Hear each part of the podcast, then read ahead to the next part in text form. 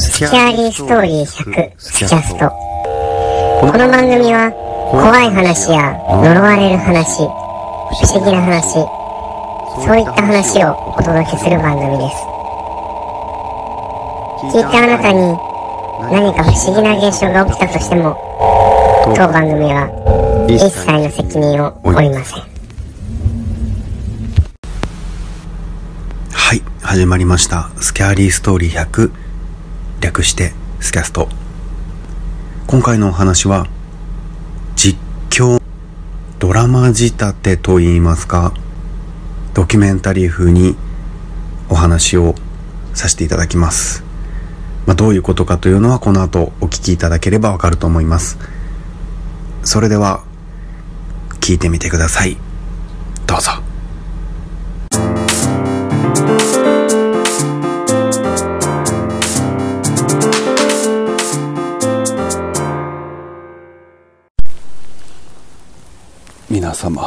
ばんは。ただいま私は幽霊が出ると言われている。公園に来ています。今公園の中を外から見ているんですけど結構広いですね。古い感じもないですし建物もあったりトイレもあったり自動販売機もあったり。そして時間は夜中深夜ですので人はいません。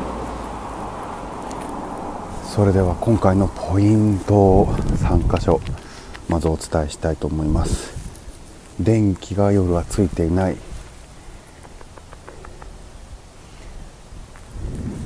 電気がついていないトイレですね。こちらに出ると言われています。そして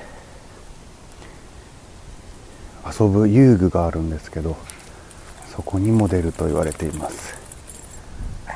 そして最後は自動販売機のある建物のこの裏の方にも出ると言われています。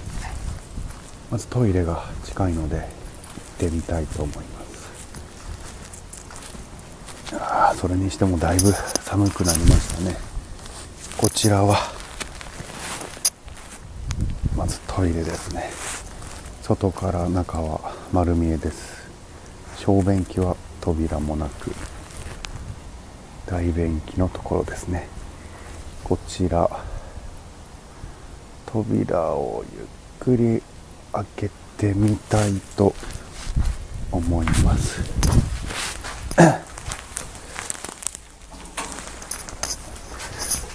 に何もないです。中に入っても何もお邪魔しました。まあ目に見えてなくてもね後から音とか声とかが聞こえてくる聞こえているかもしれないので。で次はですね自動販売機がある建物。ここに物置があるんですけど鍵がかかっているのに中から声や音がする。到着しました。南京錠がかかってますね。大人が頑張れば67人入れる。もっと入れるか。ぐらいの物置です。扉は鍵がかかってます特に何もありません。では少し公園を散策しながら最後の遊具のポイントに行ってみたいと思います。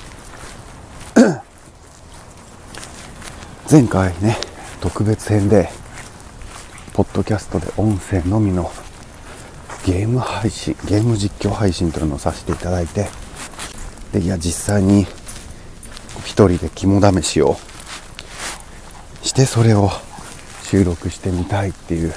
今回は夜中に一人で。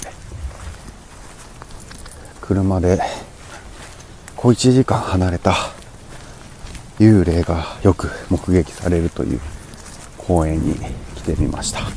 昼間でも結構目撃情報があるとのことなので見たという表現があるそうです。遊具に近づいてきました、まあ、よくある滑り台がついたジャングルジムみたいな遊具でしたり。これは何だろう。馬とか動物に見立てた子供が乗ってゆらゆら動く遊具ですね。この遊具のポイントで目撃されるそうです。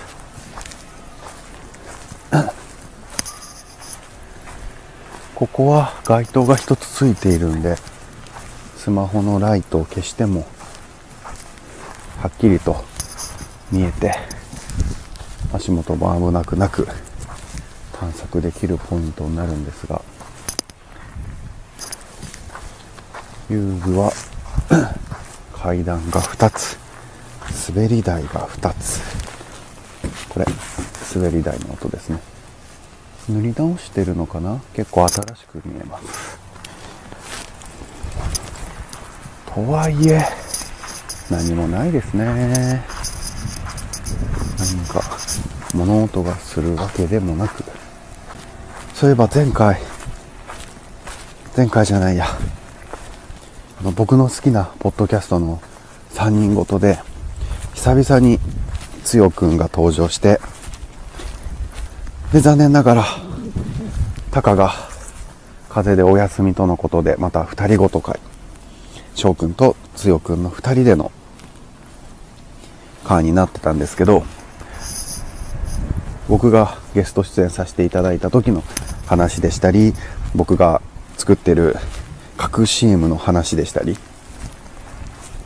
それらについてもお話ししていただいてでアンサーソングならぬアンサー CM じゃないですけどスキャストの CM を作ったっていうのを聞かさせていただいたんですけど なんかすごいなっていう。いや人がしてるのは聞いたことなかったんであこんなに面白いんだと思って。その収録している風景も想像したりそして完成したものを聞いてすごく面白かったです。これをぜひ他の多くのポッドキャスターの人たちも架空 CM を作って流していただけたら面白いなと思います。でも本当 すごかったですね。BGM もそうですし音もそうですし。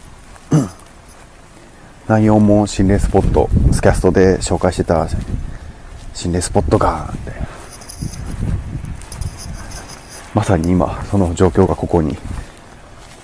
ここでその CM 流したらちょっとリアリティあるかもしれないので使わさせていただきます。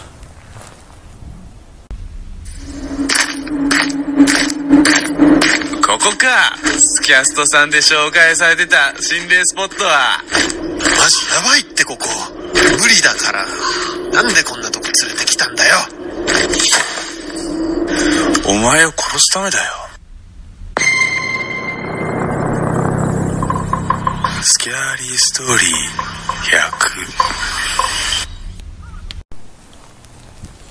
100はい。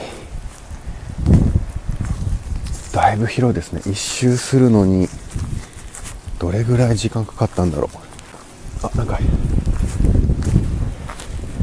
深夜なのに人が歩いてますね。散歩かな？ちょっと声が。独り言喋ってる。この声聞かれたら不審者だと思われちゃいけないんでちょっと静かにすれ違いたいと思います。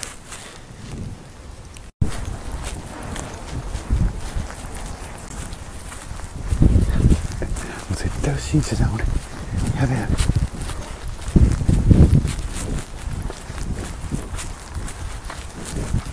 いやこれ下だったんだろういやちょっと暗すぎて全然。いやでもなんか身長高めながたいの良さそうな。いやでも真っ黒い影ですねもう。全然暗くて何も見えんかったけど。何やってんだこんな時間に。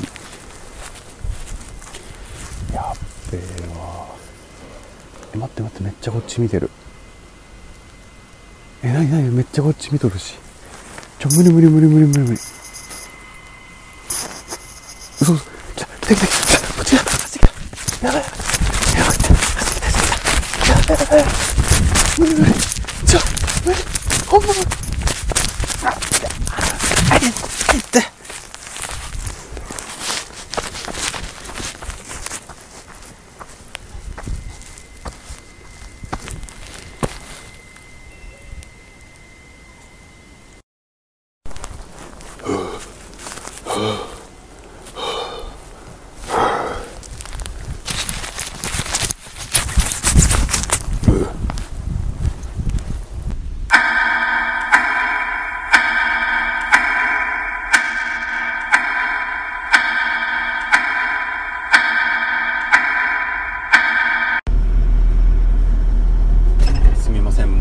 しすぎたオチになってしまいました。